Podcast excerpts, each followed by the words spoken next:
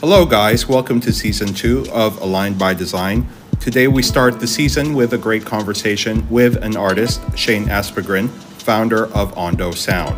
In this episode, we chat about sound bathing, the concept of sympathetic resonance, sound as a healing modality, and the grounding sounds of nature. This episode is a great way to start season two in twenty twenty-two. Let's get into it. I had a kind of magical, like real, like epiphany when I was in Bali. And that was with, I was talking about insects, but I was, we were up in the mountains in central Bali and it was five in the morning. And all of a sudden, I mean, we were in this hut that had no, no air conditioning, nothing. It was just like up, up on the mountain, right, and very open air, just some mosquito nets. And at five in the morning, I thought that there was some kind of siren going off. I thought it was like a, I was in New York City or, you know, something, and there was like some kind of massive tornado siren or something happening. And then I quickly realized that, oh my God, this is, this is alive. This whole place is alive. This, it's just right. Insects. I mean, there was a symphony of insects, and it was the loudest thing that I have ever heard coming out of nature. This was the moment, you know, it was one of the moments of my life. And you can say, There, there are many moments, even like performing music. I can think back to certain moments of performing music over the last twenty years where everything just opened up and turned magical. And it was like, there was nothing to do. It was just like, it was just channeling, you know? Right. And there are moments where you feel this, you can feel it energetically in the earth. You can feel, you know, that place. I felt like I was in a magical space at that moment. Shane Aspegren's unique approach to holistic sound practices combines his multifaceted background as a contemporary artist, composer, and experimental musician with training in therapeutic sound traditions alongside an ongoing research into modern wave science. As an artist, Shane's work juxtaposes improvisational languages within carefully crafted frameworks, frequently exploring a cross-discipline and non-dualistic perspective on such topics as consciousness, societal dynamics, and perception. He is largely known for his practices related to music and sound, which often play an integral part in his installations, images, videos, objects, and performances. Interested in the relational aesthetics of every form, he often prefers interactive methods of creation, as well as the practical application of those methods, such as his ongoing work with meditative and holistic practices, specifically the effects of sound and its effects on the minds and physical matter of various living beings. Aspegren received a Bachelor's of Arts in Film Studies from the University of Nebraska. His work has been presented, commissioned, collected, and performed internationally all around the world. Since the early two thousands, Aspegren has explored various yogic practices which led to a deep interest in meditation and the perceived experience of the human mind and body. After diving deeper into wave phenomena for a series of installations and performances, this eventually led to the development of Ondo, a natural bridge between his creative and holistic interests. In addition to his more extensive portfolio, Aspegren has trained in Meridian Yoga Therapy, Integrated Vibrational Therapy, and is registered with Yoga Alliance as a R Y T two hundred. Lucky for us, this episode will contain four audio works by Shane Aspegren. All information about each work will be available in the show notes. We welcome Shane Aspegren to the table.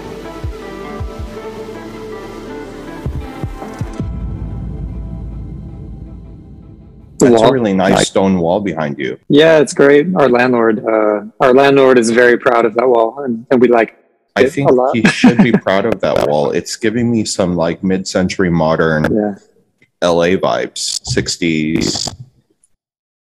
Um, totally, like uh, kind of ran- ranch house style. Ranch house style. Does it give good acoustics quality? I mean, the acoustics are fine in here. I don't, I don't do. I mean, I do play the gong in here a lot, but uh, yeah. yeah, the acoustics are, are actually much better than the industrial unit that we were living in before. Yeah, yeah, I'm, I'm sure. sure. I'm sure. You, so you play the gong a lot at home, or what instruments you play with at home?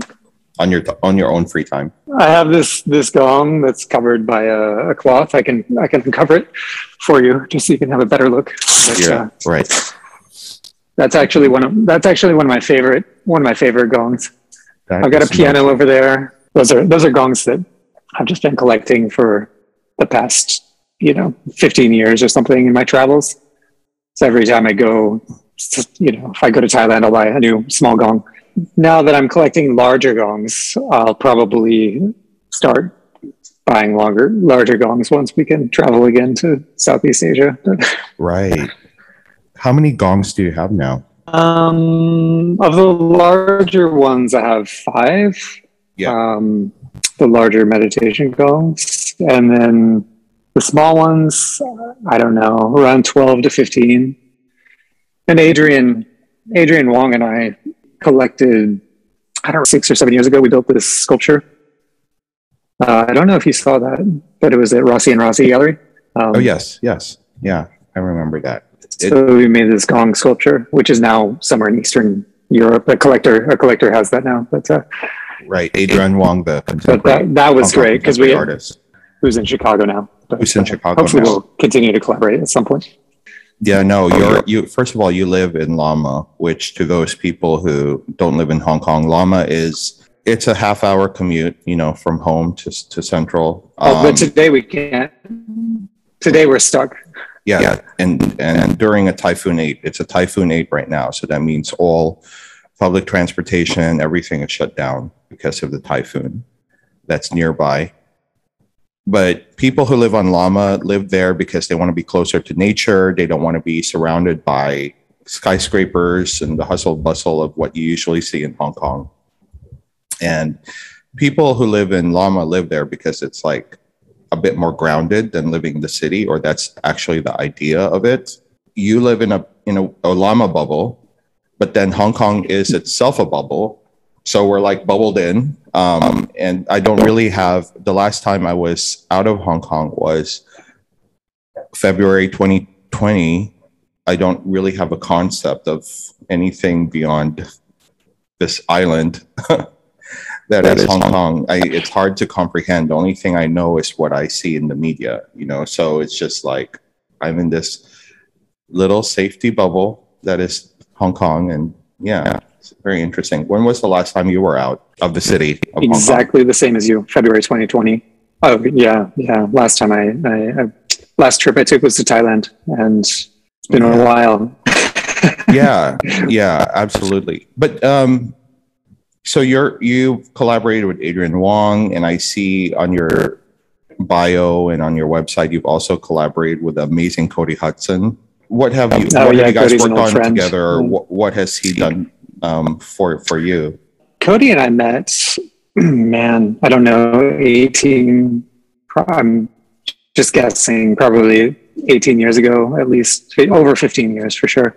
Uh, he was originally introduced to me by a record label in Chicago uh, that I was doing, uh, the band that I was doing at the time, we were going to do a small project with them. And Cody was doing all of the all of the design, all of the artwork for for their label. Uh, it was a label called Chocolate Industries, which is a really funny story. I, I still don't, don't even have a copy of, or no, I do have one copy of that seven inch that Cody mm, mm. himself gave me because I didn't have one. Um, but yeah, we we started working together back then, and then over the years, I started doing some sound installations for him.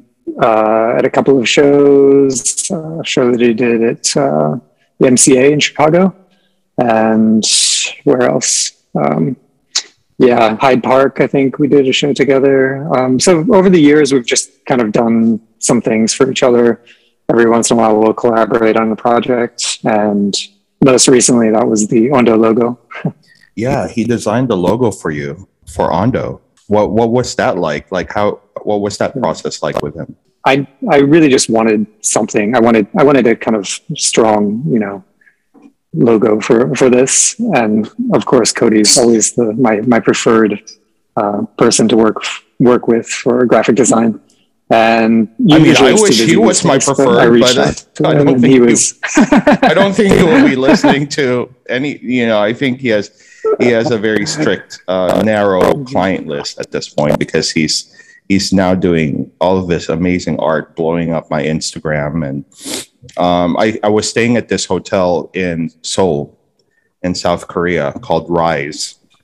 Um, R Y S E, and my friend Jason Schlobach was the artistic director, or is the artistic director of that of that project. And yeah. he has this huge Cody Hudson. They flew him over there, and he has all of this like Cody Hudson, um, uh, kind of like a mural, but it's three D in timber on on this like rock face wall. It was really amazing. That was the first time I've seen it.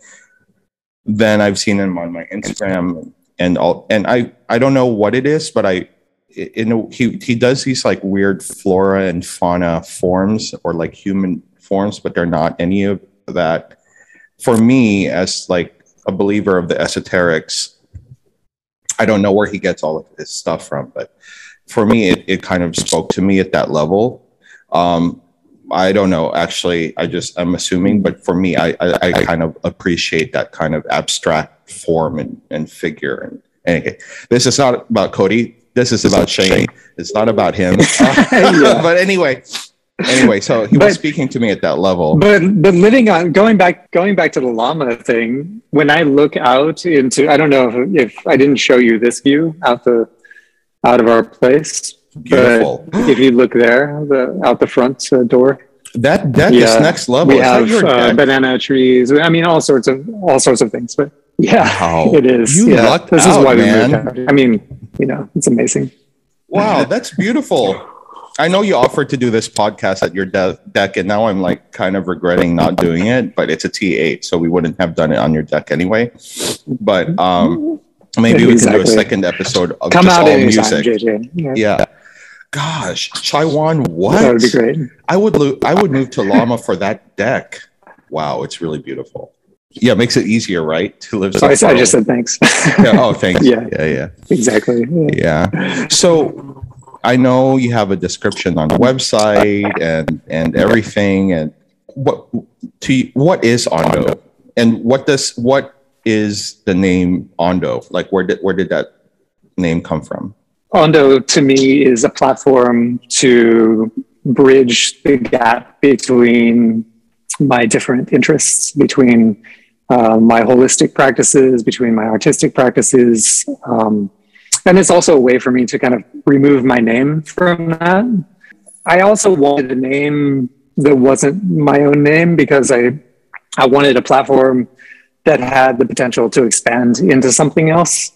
Uh, I don't really know what the future of that is, or what that even means. I just wanted something that can develop organically and doesn't doesn't need to rely on my own uh, neuroses, uh, ego, you know, these things. So the the ego that I'm I'm trying to to lose in these practices, so if that makes sense. Yeah, I mean, and, and the name came from a discussion with a friend.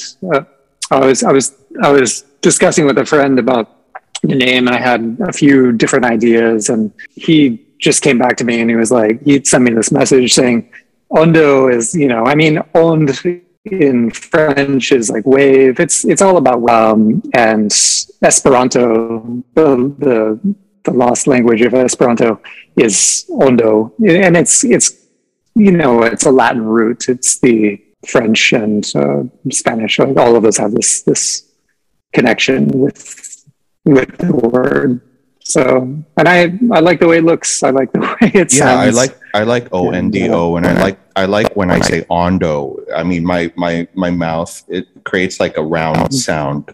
Um, so it's it's already got a bit of a volume and a space to it, as as you you as we say the name.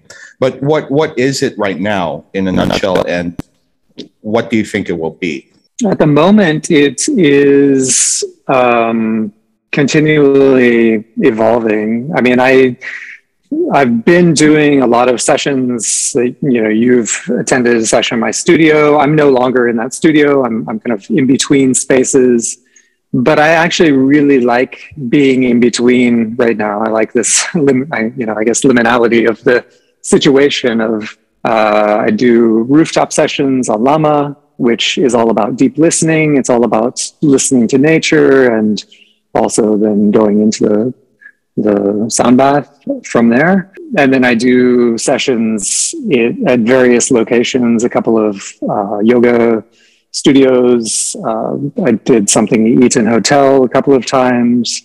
So I like this flexibility of, of moving around and doing in different locations. And also I'm continually adapting to those situations.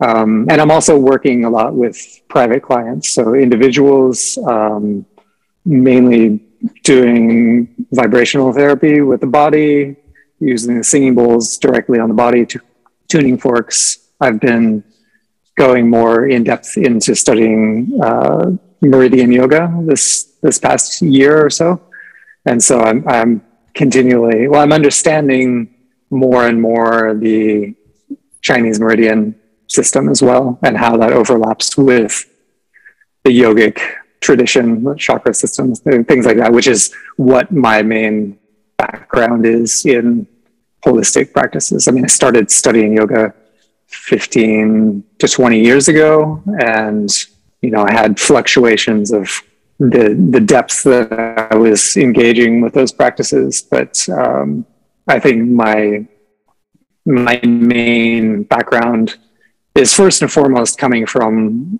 music and art, and then also a kind of yogic philosophy and physical practice as well. And then over the years, I migrated into more mindfulness, stemming out of Buddha, more Buddhist traditions. Although I have to say, you know, I've, I've studied all of these things. I'm very interested in all of these things, but I haven't, I'm not dogmatic about any of them. I'm, I'm just really have a, a curiosity and, and also have needed a personal way of, of seeking these, these things for my own knowledge and uh, my own body, I, I suppose. Yeah, yeah, I completely feel that. And um, it's funny that you mentioned uh, the ego, because, you know, you're an artist, um, a contemporary artist, as you know, like practicing sound within the field of contemporary art globally. And, uh, and I'm a designer. And when you're an artist or you're a designer, you have to put your ego in, because you have to, you have to, to formulate a position in a way.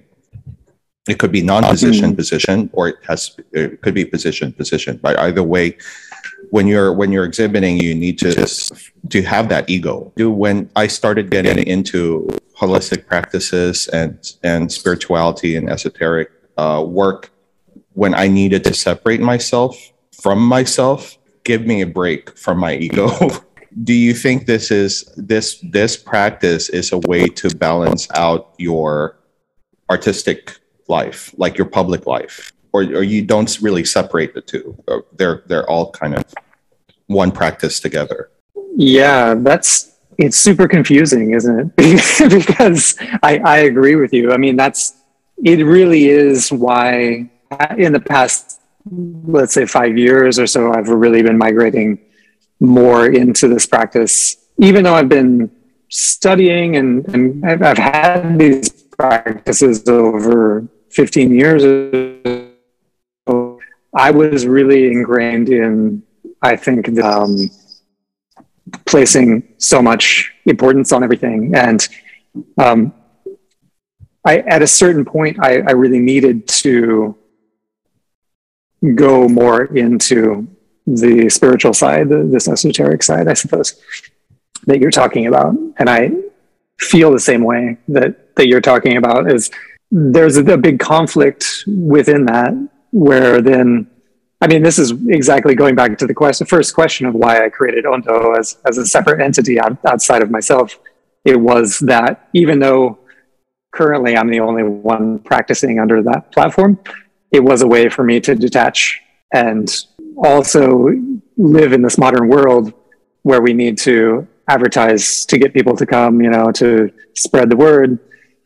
There's, there's that contradictory aspect of it. So I think I, I wanted to create another name in order to do that.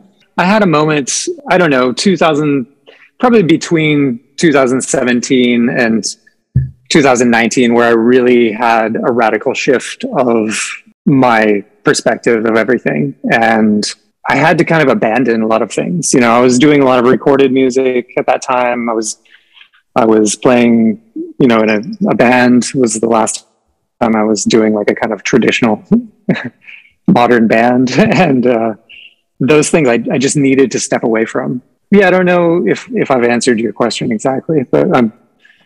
No, I mean, I completely, I mean, you have to edit your life so that you know what works for you and what doesn't work for you. I mean, some things may work for you at one point in your life, but then you grow out of them, or you you want to go into something else, right? Um, for yeah. me, as I get older, I just want to go deeper inward and inward and inward, um, because I've seen the world in a way, like, or, or I've I've experienced everything that I wanted to experience, and I've I've kind of designed and built the things I wanted to design. Um, I always think that I've, I'm a true believer that we are all three things. We're all mind, body, and spirit. So we're, we're our mind, but we are also our physical body, but we are also our spirit. And for me, I embrace the word spirit, um, but some people may not embrace it. They may embrace the word consciousness, or the, the thing that is not the mind, because the mind is the brain. And then you have the body, but what what is beyond? What what what is the thing that makes you desire something? What is the thing that makes you want to? You know, for me, that's spirit. You know, the the desire, the lust for life, all of that kind of thing. And you know, some mm-hmm. call, call it the subconscious or whatever. So for me, as I grow older, that is where my interest lies now. What what is the things that make me happy? What are the things that make me joyful? What are the old narratives and old fears to me that I'm not even going to beat around the bush? I'm, I'm calling it trying to figure out, have it, always having a daily conversation with spirit to try to figure out what are the things that don't work for me anymore emotionally and, and, and spiritually and subconsciously. So that is why I am trying to move away from ego, which is the mind, and moving into other, other modes of trying to communicate. And And and sometimes that's through meditation, sometimes that's through hiking, walks in the park. Sometimes, for me, that's through sound therapy, sound bath, light therapy. You know, there are so many modalities these days. It's, yeah. Okay, so it's fifteen minutes. We want to play a sound clip from your session. And uh, yeah, yeah, so here's a sound clip from, from uh, Shane's work.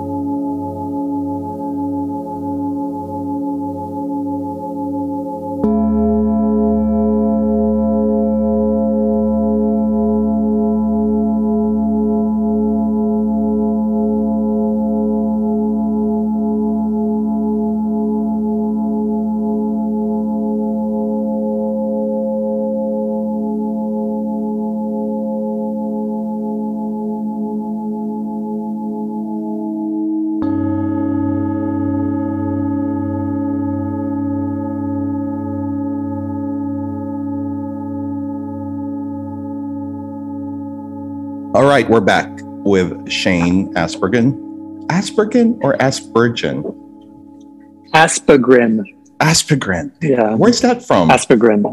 What is it's what's a Swedish that? name? Ah, oh, okay, Aspegren. Yeah, right. it's the it's the it's related to the aspen tree, branch of an aspen tree.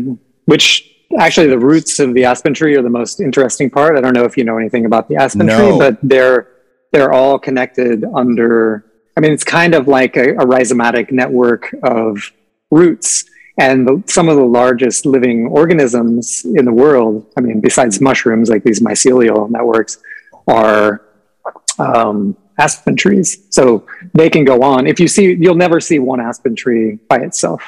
You'll see only a field, uh, and just sometimes they go on for acres and acres. And so I think it's a very beautiful name. I'm very, how, how very, tall do aspen trees happy. get? Yeah, that's amazing. That's an amazing uh, story. I had no idea. Learn something new every day.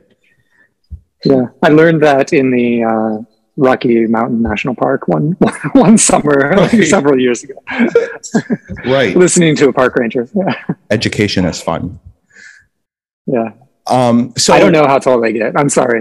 I no, no, but it seems it, it seems like it's one of those things where it's like the most. Yeah, you're mm-hmm. absolutely right. Like we're only seeing, you know, above the earth, you know, a part of the story. The most interesting thing is like what's happening that you can't see underneath the ground, behind, um, underneath all of those trees, like the root or the foundation of of, of this of the tree yeah. has form. Have you have you read uh, the Overstory, that Richard Powers novel? Mm-mm. Mm. Tell me about it. Uh, if you're in, if you're into novels, uh, if you're into you know uh, mm-hmm. modern literature, it's it's great. It's it's all about it's. several different stories over the course of different generations, but it's all about trees in the end. Like the whole thing is about trees. Wow. It's, re it's really great. Is... And he has another, another book called Orfeo that is also related to music and sound and, and D N A and all of this stuff that, that I'm really interested in as well. So you should definitely check it out. Okay. I'll, I'll loan it to you. I've, oh, yeah. I've actually loaned out, uh, The Overstory is my I friend. I can get the uh, Kindle, put it on the show notes so listeners can listen to cool. it as well. So I think I had a question, and it was, how did Ondo get started? But it seems like it there wasn't really a line between pre life pre Ondo and life with Ondo. It because you you just started having these kind of interests and modalities, and it just kind of turned into something. Yeah, I mean, I think that it was a gradual. It was a gradual uh, organic shift over the course of fifteen years, probably. Well, even longer than that, because, you know, I go back to when I was younger and think about the music that I was interested in as a late teenager or early twenties. Um, you know, I was listening to experimental electronic music and minimalist composers and even like gamelan music, these kind of things. I was always really interested in these kinds of music that kind of shifted the way I felt, you know. I mean, music, of course, all music shifts the way that people feel, right? I mean, people have a, a strong emotional reaction to music, and we can talk about the line between what is music and what is sound and what, how that emotion might shift between the two. But thinking back anyway to, to that era, I was always interested in, you know, the first time I heard gamelan music, I was just entranced. I was like, what is this? And, and I was, because I had no idea how it was produced. It sounded to me like, I don't know, like kind of, maybe even the first time I heard it, I was not sure what the instruments were. I didn't know, is this percussion? Is this um, some, some other kinds of instruments? Um, but then I think the, the real, probably the real major shift was in that era, six or seven years ago, when Adrian and I were doing the Third Eye, we did a series called Third Eye Kaleidoscope, which was a series of um, art installations and public interventions and performances. And then we did that, uh, followed up by a, a gallery show, Cromneomancy. And those, I was really starting to explore uh, solfeggio frequencies, like different frequencies. We were just looking into these more esoteric spiritual traditions, and with with a very um, I, I wouldn't say detached. Like I mean, we were just curious about. I was really curious in in using these in sound installations in a kind of very pure form, and and I think even over the course of of what I do with Ondo, I'm really interested in this direct feedback. I'm really interested in speaking with people afterwards. What did you feel? Like, how, how did, you know, we talk about energetic shifts. We talk about all of these things, but I'm curious in looking into the traditions behind these things, looking into how different traditions kind of myth, whether you want to say mythologies or, you know, the things that are perceived or associated with in the different traditions. And then actually, like, sometimes when I was first doing sessions with Ondo and really exploring these frequencies, I, I would tend to not talk a lot before, but I would talk more afterwards with people, because this was also kind of energetic, you know, exploration. And now the more, I think my, my perspective has shifted over the course of time, and I'm doing a lot less in my sessions these days. Um, and less, yeah, and this is why I like working with people individually, because I can really discuss one-on-one with people what they're interested in and what we're working on, and, and have a more kind of personal relationship with that. When, when it's a group, it's, it's a bit more difficult to, to kind of go deeper into, into that. And I think it's, I think it's one thing you and I had talked about uh, a few months ago when we, when we spoke as well. Yeah. So there's two things I wanted to bring up. The first thing was that in the back of your head, you, before you started doing these public installations or group art installations with Adrian, yeah. because to me, I'm getting that that's mm-hmm. the first time you've ever worked with a group in terms of sound and, and how they, they take it in, in a more kind of like prescribed way, in a set up way. It was the first time that I ever approached uh, sound as a sound bath. Right. I, I, I guess you could say it was the first time that I ever intentionally, and, even though I had in the past, I, I have a long, I've been performing music my entire, you know, since I was yeah. in my late teens. And of course, a lot of the music that I've made does have certain, you know, I mean, I was interested in kind of going into trance-like states and, right. and interested in these, these things. But it was the first time I intentionally made music for people that, that was intended to be received as a sound bath. Yes. And that got you excited, I'm sure. Piqued I mean, your it interest. Was, yeah.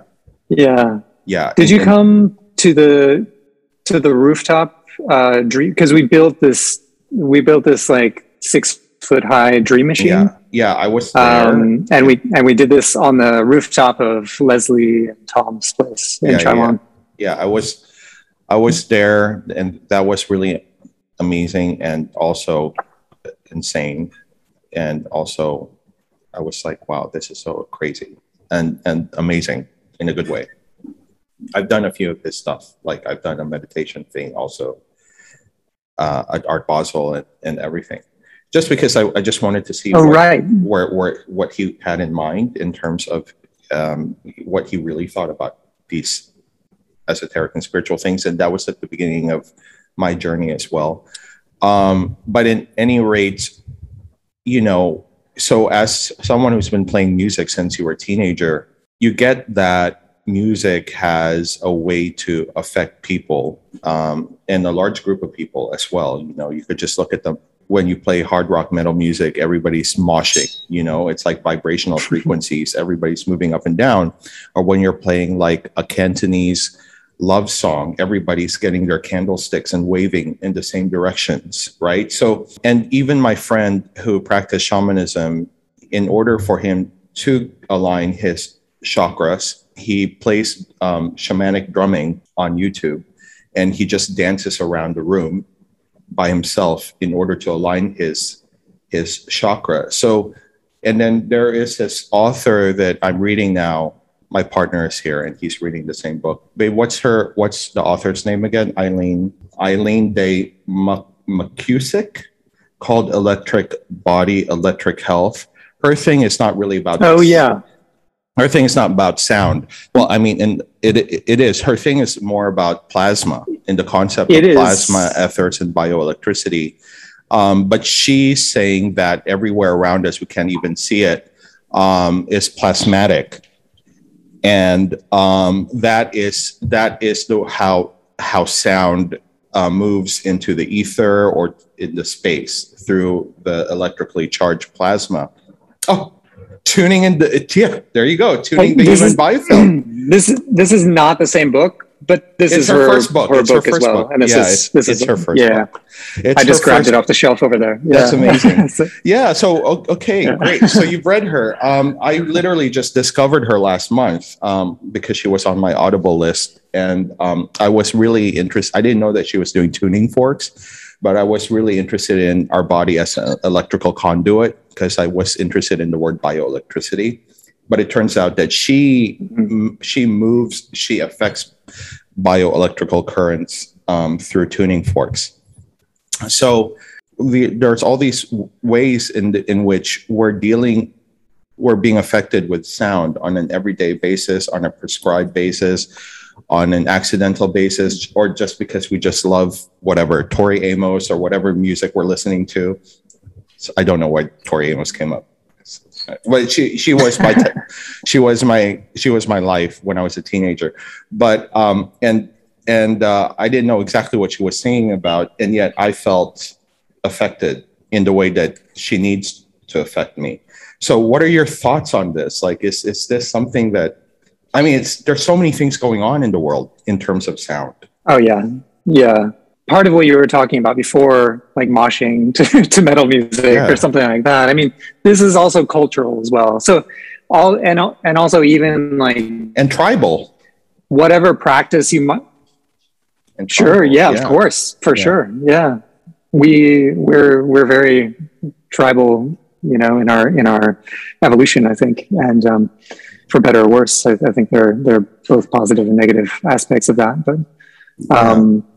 But but um, but also even getting yourself, you know, into a mode you were talking about, um, you know, listening to to shamanic drumming and dancing and kind of bringing yourself into it. I think there are a lot of different there are a lot of different approaches that we can have to everything, and a lot of this is is also just. What is what is happening in, in the mind as well, right? And in, in the body and this body mind, if you want to also spirit connection, all of these things. Yeah, there's a lot to unpack there. But but at at at the core, I think that we're definitely influenced by by culture. We're we're influenced by everything. We walk through Hong Kong and we have just we're pummeled constantly with jackhammers, with with the crosswalk, you know, that violent crosswalk sig- signal that we have in Hong Kong.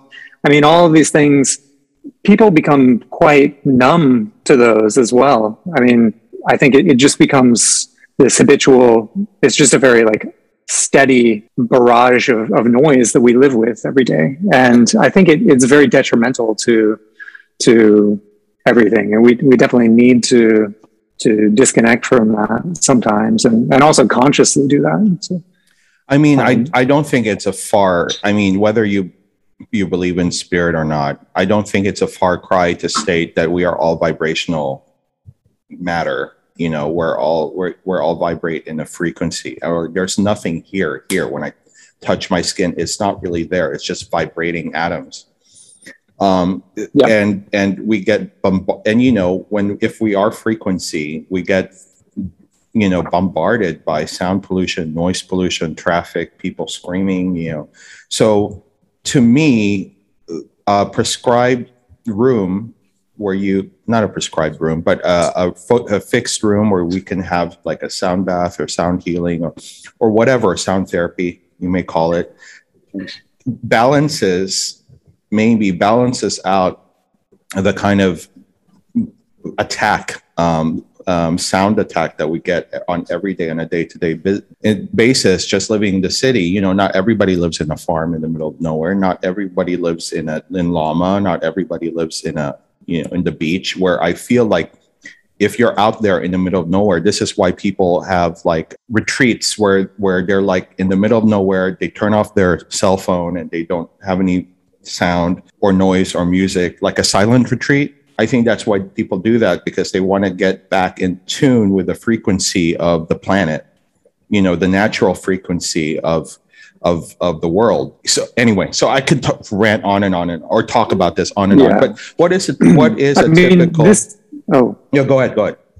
I was just I was just going to say this is sympathetic resonance, right? This is So the, the whole idea be, behind sound therapy is that you can synchronize metronomes with, with each other, you know, just they, they will automatically synchronize. And with, with the cells, it's the same thing. Um, and this has been instinctual knowledge for a long time. And now modern science is finally starting to look into this. You know, if you are around people who are aggressive, it tends to, to make your body clench, right? It tends to make everything.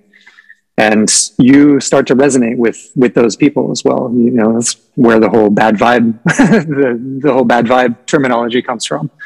And that's interesting. Yeah, bad vibes. It's a, whether, whether it's, mm. whether it's nature, whether it's, uh, whether it's a tuning fork, whether it's a gong. Go ahead. You were saying bad vibes. Well, no, I mean, that's, that makes sense why we have that word bad vibes. Is so, yeah, yeah vi- bad vibration, you know, I mean, all, all of, yeah. all of the root of all of these concepts are there, are out there. And I just feel that it's, yeah. it's around, and then we lo- lose the knowledge, and then we find it again, and then we lose the knowledge, and then we find it again. Anyway, then when we come back, we'll talk about what being in an Ondo uh, uh, experience is like with Shane, and we'll, we'll be right back.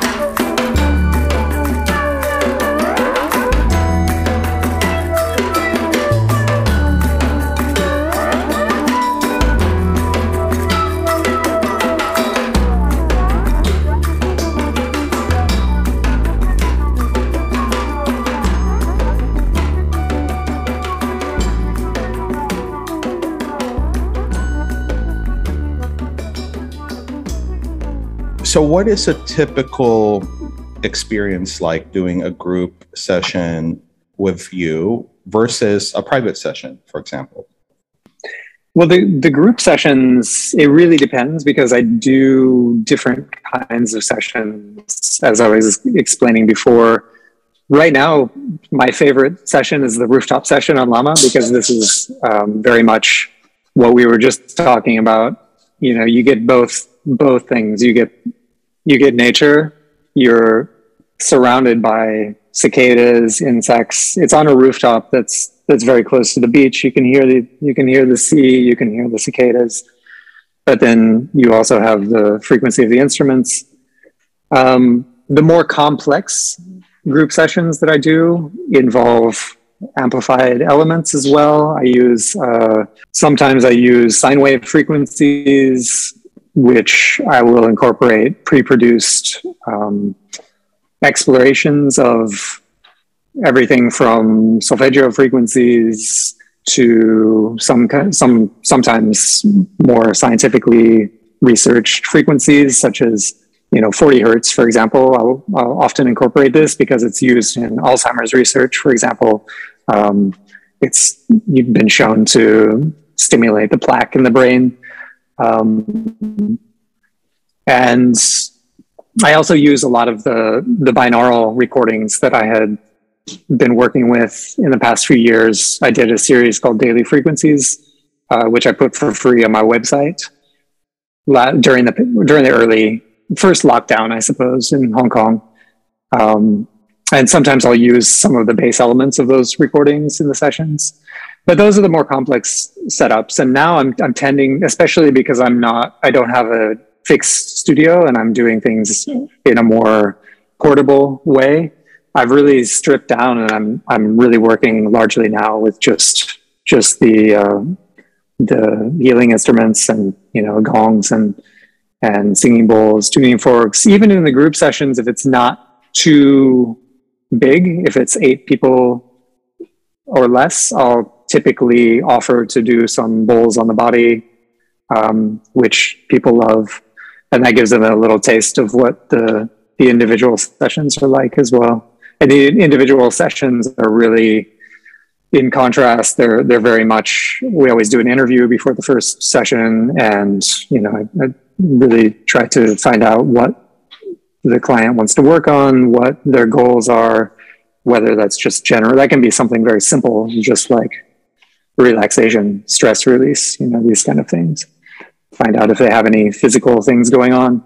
And yeah, we work with uh, singing bowls, tuning forks. Sometimes I'll, I'll do small gongs as well, but generally it's more direct body vibration with those. Where did you learn how to do this? Or how do you know what you're doing is the right thing to do? I've, I've learned uh, from various teachers. Uh, I, I've worked with, you know, I've, I've taken some trainings with different key teachers of, of different sound healing teachers. Uh, the last was actually the last time I left Hong Kong in, in uh, last twenty twenty February uh, when I was Thailand, doing. Right? Uh, that was in Thailand, and that was that was uh, integrated vibrational therapy. That was when I really started to work with the bowls and the tuning forks directly on the body, and that just kind of blew my my mind open, because up until that point I had only been working with gongs and, you know, I I. And then also more experimental techniques, like with my background in electronic music. And I was really approaching things in a different way. But when I did that training, it radically shifted the way that I approached doing this. And that, that was also, I, I think, the, the radical shift of me starting to do that as, uh, I think in my mind, it became, I was doing this for other people and not as, uh, uh, an artistic exploration anymore. I mean, it's not that I wasn't doing it for people prior to that, but I think at that point, my perspective really shifted, in which I understood I was doing this as kind of a service to other people rather than um, this more egoic side, I suppose. What was that instrument that you were talking about that was like, You you heard it for the first time and you're like, what the hell is this? It's amazing. The the bank. What was it?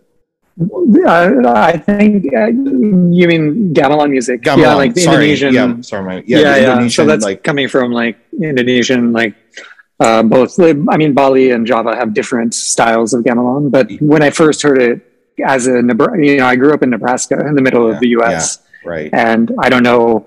I think I bought this vinyl at, at a used record yeah. shop, and just because I, I saw was the guy it there having like, like a looks... bong, or like was it? Did it smell of it like hippie-ish? It's like all right, yeah, all right.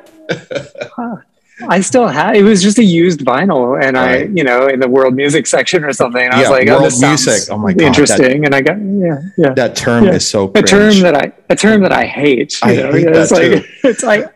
Me too, but you, you know were, that, you was, the that was the that, way like, everything was labeled back, back yeah, in the yeah. And now everything is world music, isn't it? Like you, you. I don't think you exactly. would ever have a, a.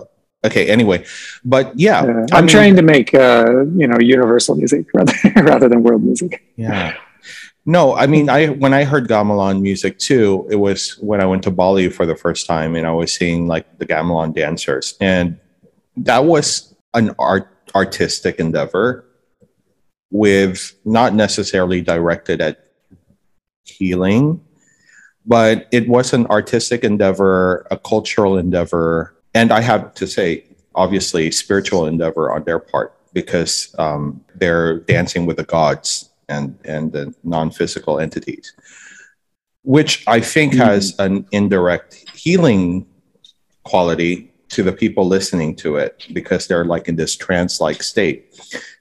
I, I bring that up because artistic endeavor and healing for others doesn't necessarily have to be two different things.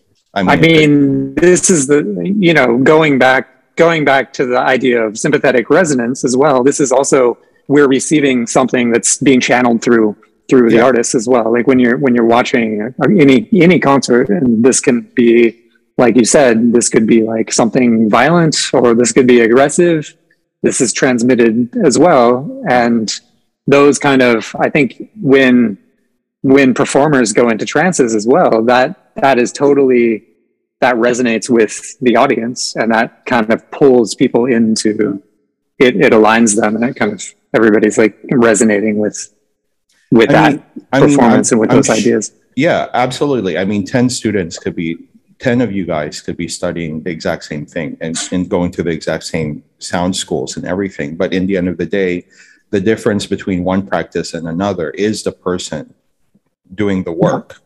So, you know, I had a question earlier. I was like, what part of this is technical and what part of this is intuitive?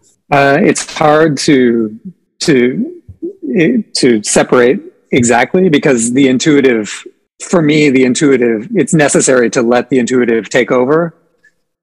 And I think the more preparatory part of it is the research-based. For example, when I when I was working a lot on exploring different frequencies, you know, always like calculating mathematical things, seeing how how these could also like slightly start to overlap into musical, har- you know, harmonic things that. And and applying my music knowledge and my, my instinct, well, part of the music knowledge is also instinctual, because I'm largely, I, I did have studied with teachers when I was young, but at some point, all of that gets thrown out the window and you really just go into your own practice and develop how you, how you play and everything. But I think that I did spend a lot and a lot, a lot of time just researching uh, and exploring in the studio, seeing like, okay, how does this work with this frequency? What instruments do I have? Oh, I need to get another gong, you know, that that whose frequencies match with with these. And and but then once you get into to doing this, once you get in there, like everything needs to become instinctual. Yeah. I mean, um, so for me, it's, it's like practice. It's the, the same idea of practicing. And then once you do, I mean, this is, I don't want to use the word performance because it's different, I think, than performing. But, but once you get in there, you're going on, on instinct. Why do people need sound therapy, you think?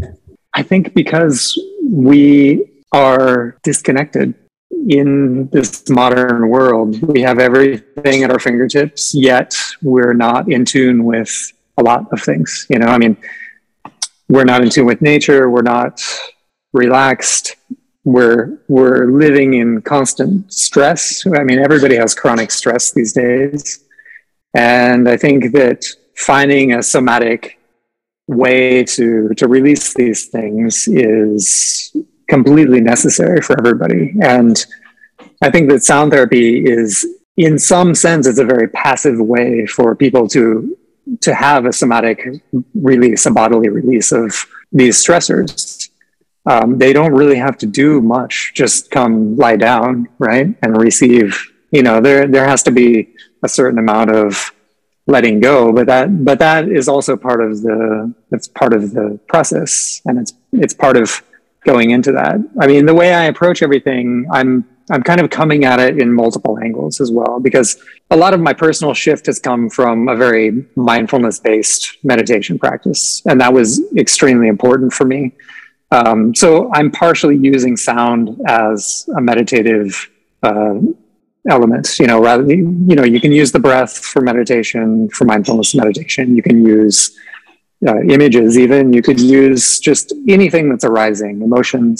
And I think all of these things are important. They're all happening in the same space in consciousness, right? But I think that sound is is a very, it's a very easy place for people to latch onto.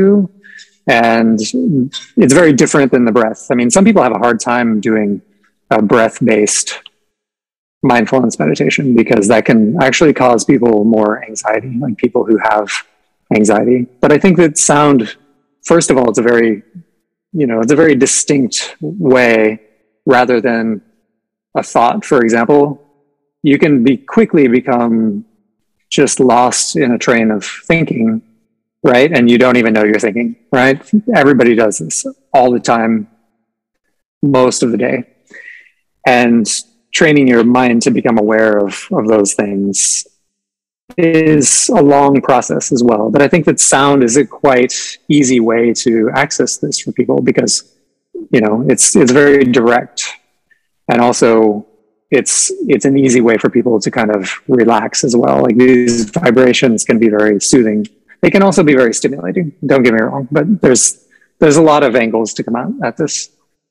How do we know we need to go uh, do a sound therapy? It really varies. I mean, some a, a lot of it is just stress. A lot of it is is chronic stress. People need to decompress. People are, are tight. They have, you know, it could be a physical pain. Like, people have a lot of back tension, for example. And, you know, also my my training in Meridian Yoga has has really allowed me a lot more knowledge in the meridians and understanding where the stress is getting trapped in the body as well. So, I mean, this is also like, once you start practice, once you start studying those things, that's a lifelong practice as well. I mean, I'm continually learning new knowledge, and every, every time I work with a new client too, it's kind of opens new, uh, new understanding of, of these things. But I would say a lot of it is, is stress, sometimes physical tension.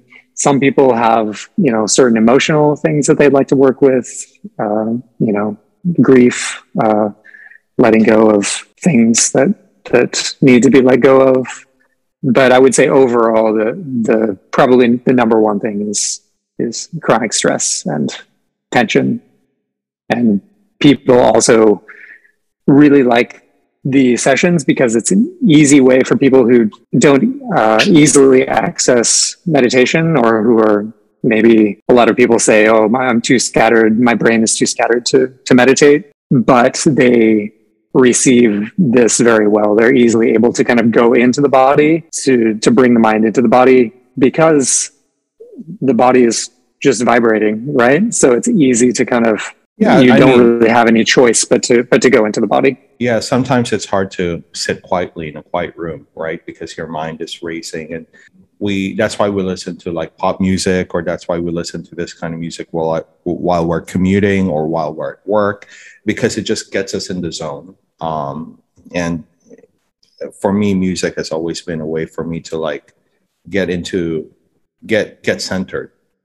Um, and yeah. I know it is for a lot of people as well. So you're right. Sound and music is a very, very direct way um, to get people maybe centered, but also because sound vibration is, it gets through the skin without having to like puncture the skin at all, you know? So again, we're all vibrational beings. So we're, we're, we just get yeah. aligned with the, with the sound frequencies that's all around us, whether it's a healing frequency or it's a divisive frequency or it's an attacking frequency. So that's why everybody has to be careful.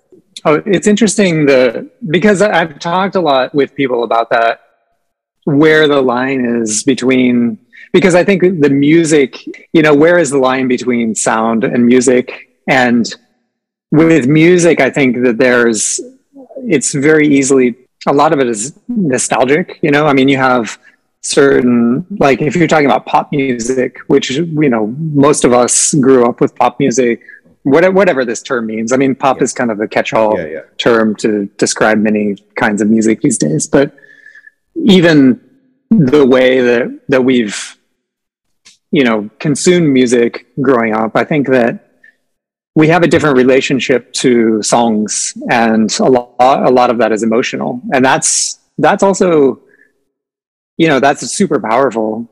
But then there's the point of sound as well, that if you're trying to kind of reduce this and take people out of their emotional attachments to to sound, I'm really interested in where that line is. And I, I've also kind of played with that a little bit, especially when I was incorporating a lot of the, the kind of pre-produced elements, which were largely, um, you know, sine wave frequencies, but also I, I was also using synthesizers, you know, Moog uh, synthesizer a lot I was using in the sessions. And that I noticed talking to people too, they start after the session, they're like, oh, I was off in this place. And then at one point I became really, you know, let's insert whatever, happy or sad, or, or I started thinking of like, they started kind of bringing their story back into, into that, which I was trying to take them away from that.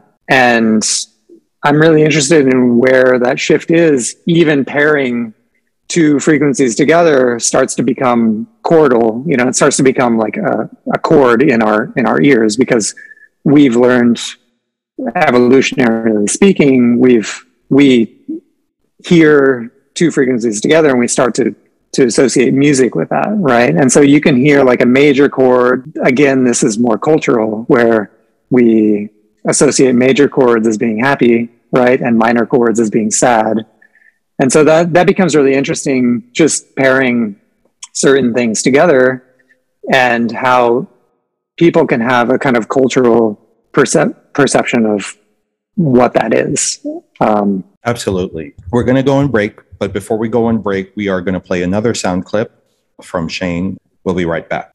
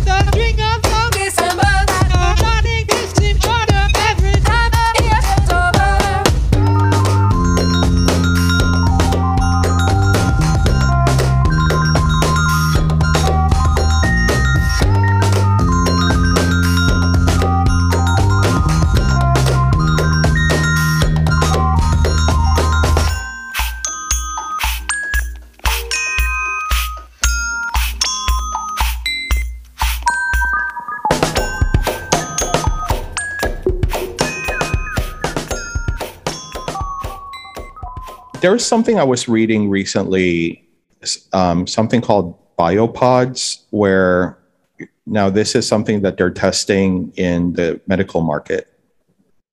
I don't know if you've heard about it, but it's it's basically like pods where you go inside, and it's a healing pod. And what heals you is light frequency. And I'm going to get a light person to come in here and, and this podcast and this talk, you know, because I do like laser therapy. Nice. for, for my hair, and I, I have ordered laser. Yeah, I remember. Yeah. You've I, had. Yeah. I've had, I've ordered some stuff, like I, it's still coming in, but it's like a light, a light laser therapy and some kind of frequency that it, it kind of heals the skin and all of this kind of stuff. This pod does that. And they also have sound frequency in addition to the light yeah. frequency.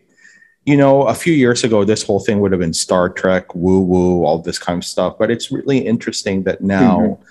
the medical community is starting to accept light and sound, because we are light beings and we are sound beings. That's a spiritual aspect of it. But we, we're all vibrational beings. Yeah.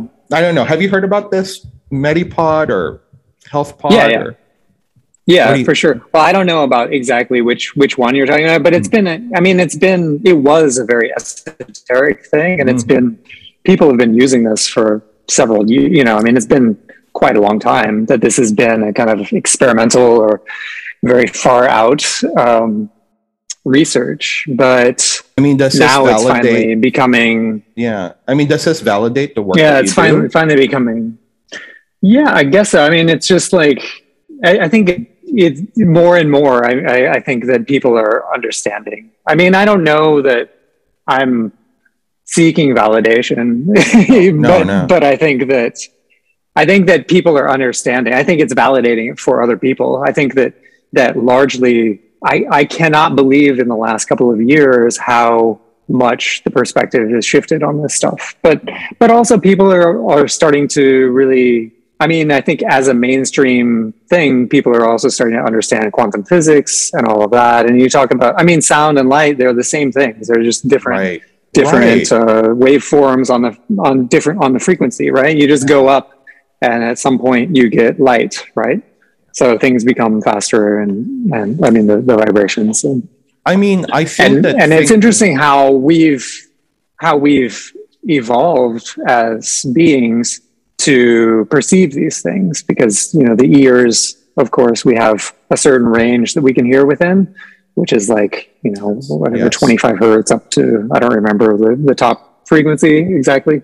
Uh, and then our eyes perceive these other things, but also this shift in this massive shift in consciousness over the past few years of psychedelic research and of that as a therapy, therapeutic, uh, you know, widely accepted therapeutic practice is really interesting, because all, a lot of that is, is also, you know, based on this, you know, our brains. I guess the, the idea behind that is that the thinking is that our brains cut out most of what we're perceiving, right? Or most of what is around us. We, we only perceive what we need to perceive, right? We can see certain frequencies, we can hear certain frequencies, but we can feel a lot as well. And there's a lot happening that we're not perceiving.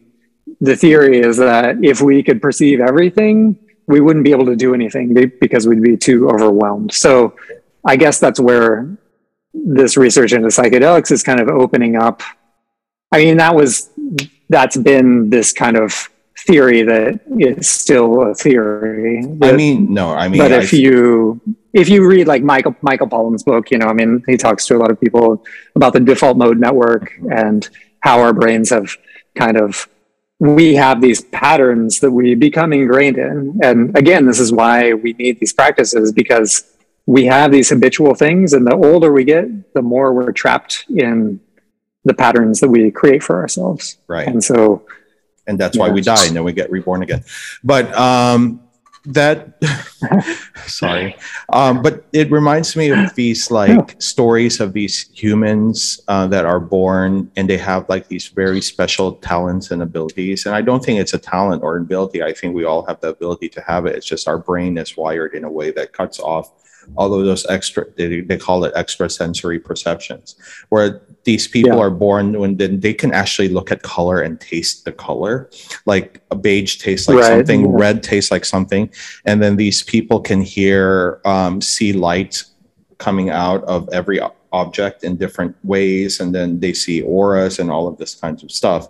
And I think all of this stuff yeah. and, and um, that, that book we were talking about earlier uh, from the lady who does tuning forks, uh, Biofield, she was talking about how birds do my birds migrate in groups, and that's how they know where to go, because they actually see um, they see the highway in front of them, like their eyes um, and their extra senses. They see like a color shift or a vibrational shift, and, mm. and they see a pathway for them to fly, um, and that's how they do my.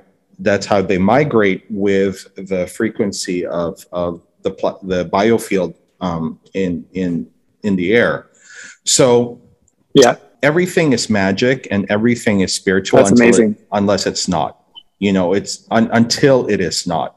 And the only difference between magic, magical things, spiritual things, and and, and not is this, the the way that we our generation. Uh, humans use science mm-hmm. as a way to discover the unseen, and then it stops becoming so, you know, woo-woo, because when right. I was reading about that biofield research, I mean, she's just saying that spirit is really just plasma, like electromagnetic plasma of things that attract and detract from each other, you know, and when we have a thought, it creates like an a electric charge around our body and around us that creates particles and matters and things to, to attract to you or detract from you. And then that is our biofield, that is our plasmatic field, because we're all batteries and mm-hmm. we're all attracting things. Some people can call that spirit. Some people will call that an outer body. It's it's just like meeting the knowledge of how we do scientific research that is measurable and replicable. And I think in a way, the study of sound therapy is getting there, where they're starting to understand how certain frequencies affect your biological field. No, it's amazing. I mean, I, I think that, yeah, I think that, that I'm, I don't know. I mean, magic. I'm because I mean those in Bali. I do it's, think it's that, magical. I really. think this the is all the dance and, yeah. and everything. Yeah, yeah, it's magical oh, un, unless until yeah. it's not. You know. Yeah, I don't know. Yeah, J J, I had this like I had a kind of magical like real like epiphany when I was in Bali, and that was with I was talking about insects, but I was I was in Bali like I don't know how long. This must have been like six, seven, seven, eight years ago, and. We were up in the mountains in central Bali and it was five in the morning. And all of a sudden, I mean, we were in this hut that had no, no air conditioning, nothing. It was just like up, up on the mountain right. and very open air, just some mosquito nets. And at five in the morning, I thought that there was uh, uh, some kind of siren going off. I wow. thought it was like, a, I thought this was like, I was in New York City or, you know, something, and there was like oh, no. some kind of massive tornado siren or something happening. And then I quickly realized that, oh my God, this is, this is alive. This whole place is alive. This is just right. insects. I mean, there was a symphony of insects, and it was the loudest thing that I have ever heard coming out of nature. I mean, maybe, maybe not a storm or oh, something, but it was, this was the moment, you know, it was one of the moments of my life. And you can say, There, there are many moments, even like performing music. I can think back to certain moments of performing music over the last twenty years where everything just opened up and turned magical. And it was like, there was nothing to do. It was just like all, it was just channeling, you know?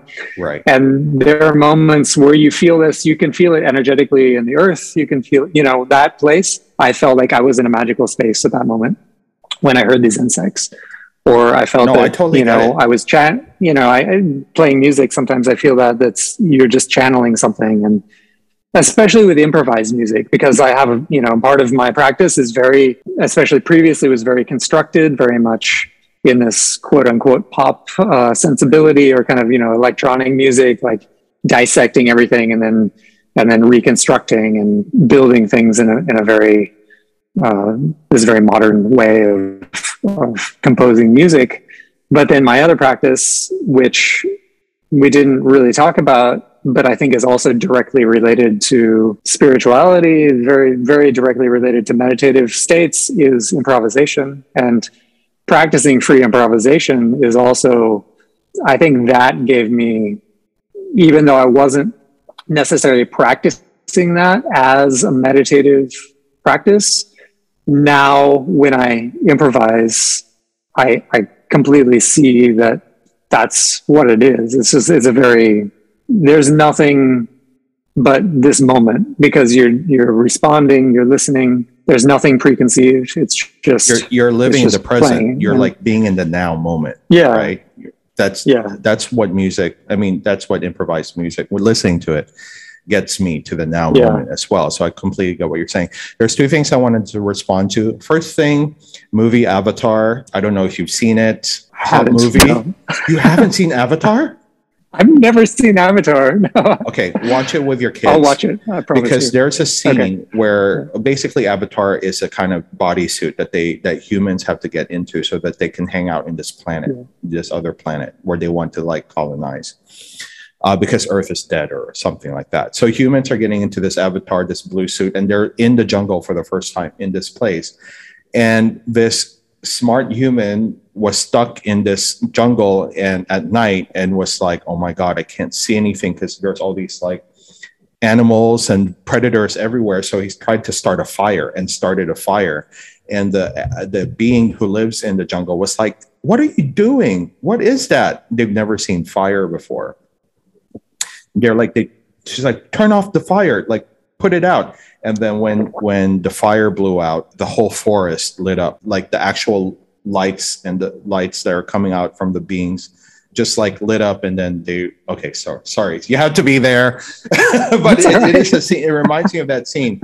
So you being in the forest in Bali and then realizing there's all of this noise, and it's it's like a symphony of of all of the insects and beings and and everything that's there. You have to, sometimes you have to turn off the fire in order to really see what is actually the vibrational situation of that environment and space that you're in. The second thing I wanted to respond to is, have you heard of this app called N T S, N T S Radio? It's like oh, a yeah, yeah. Yeah, indie music great. app. Well, N T S yeah. or whether it's Spotify, they now have a channel that's just recorded music, recorded sound. It's like a whole new thing that everybody is tuning into, which is like people with their microphones, mm-hmm. and then they just go out in like in the middle of nowhere, in a desert, in Mexico, in, in you know, and then they just record. Yeah. What do you, it's a, it's a new kind of Field genre. recordings. Field recording, yes. Yeah. And it kind of, it's like not everybody can fly to Bali and be in the mountain and be in the tent and listen to all of those things. But it's really interesting that people are getting into this now. I personally am not, I don't feel like I'm there. But I guess it's just yeah. my setup. It's just not right. But I, you know, but it's it's interesting. Like people are starting to really understand the importance of natural sounds, natural noise in the environment. Yeah.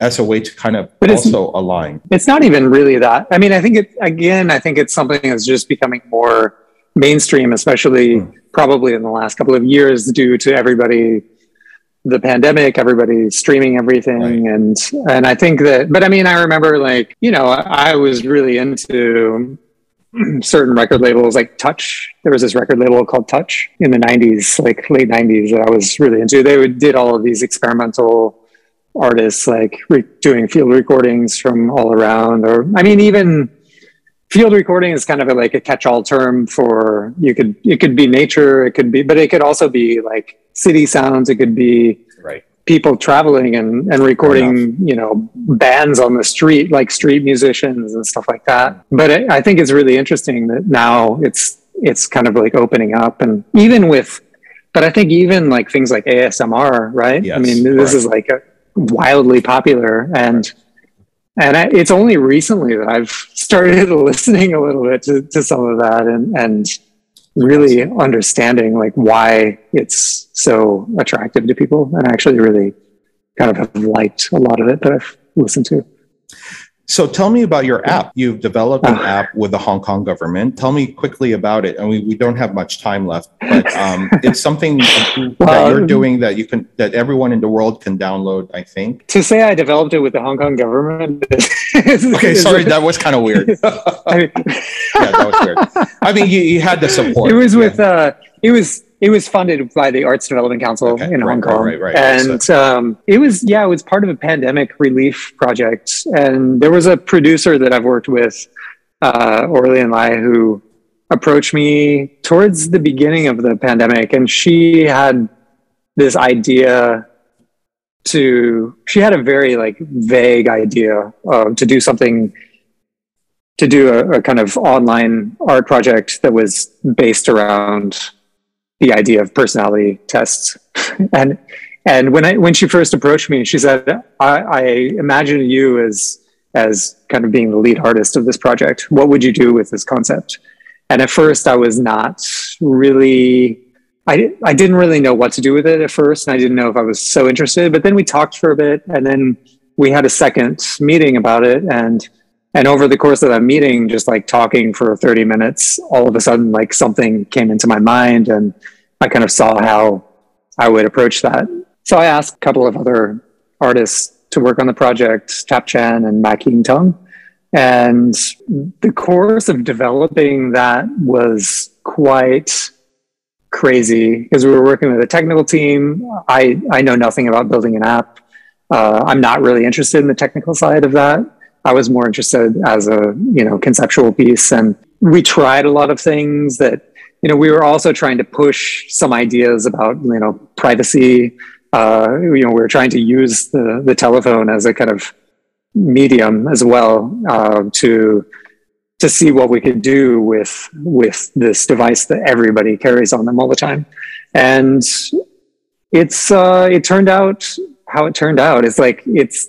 I think in my mind, when I start projects like that, I don't really like to have uh, a very preconceived idea of what the finished product will be. I like to kind of use the process as a way to explore, which is often very hard when you're getting funding from somebody like Arts Development Council, because typically they want to know exactly what you're doing.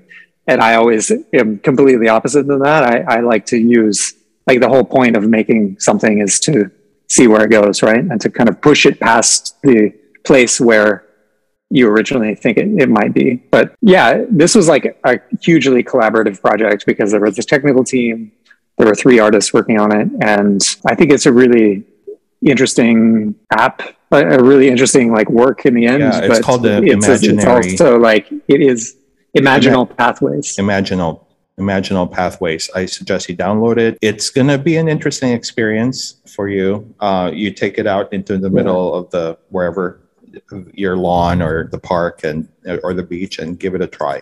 Okay, that was really great. I think we and, covered a lot. Yeah, and I think we may invite Shane back to do uh, just a f- one-hour recording in the future. So we're going to play another clip from Shane. Yeah, and thank you so much for being part of this podcast and this show and and and helping our... Yeah, we've never had anyone on board to speak about sound therapy, so this is really fantastic. Yeah. Thanks for having me, J J. Thank you. Thank you, Shane. Um, and listen to this clip. And uh, thanks, guys. See you in the next episode.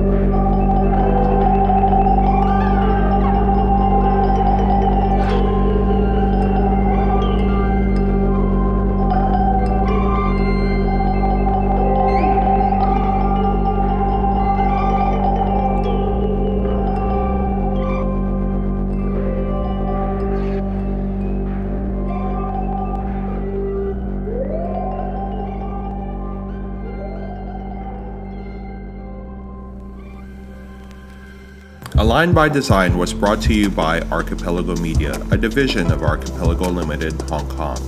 Our amazing theme music was composed for us by Ollie Shelton, a Brighton-based composer, producer, and pianist specializing in ambient, electronic, and alternative music.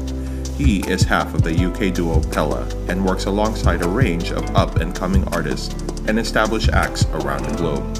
You may contact him on Instagram at o underscore s underscore music and ollie shelton music dot com.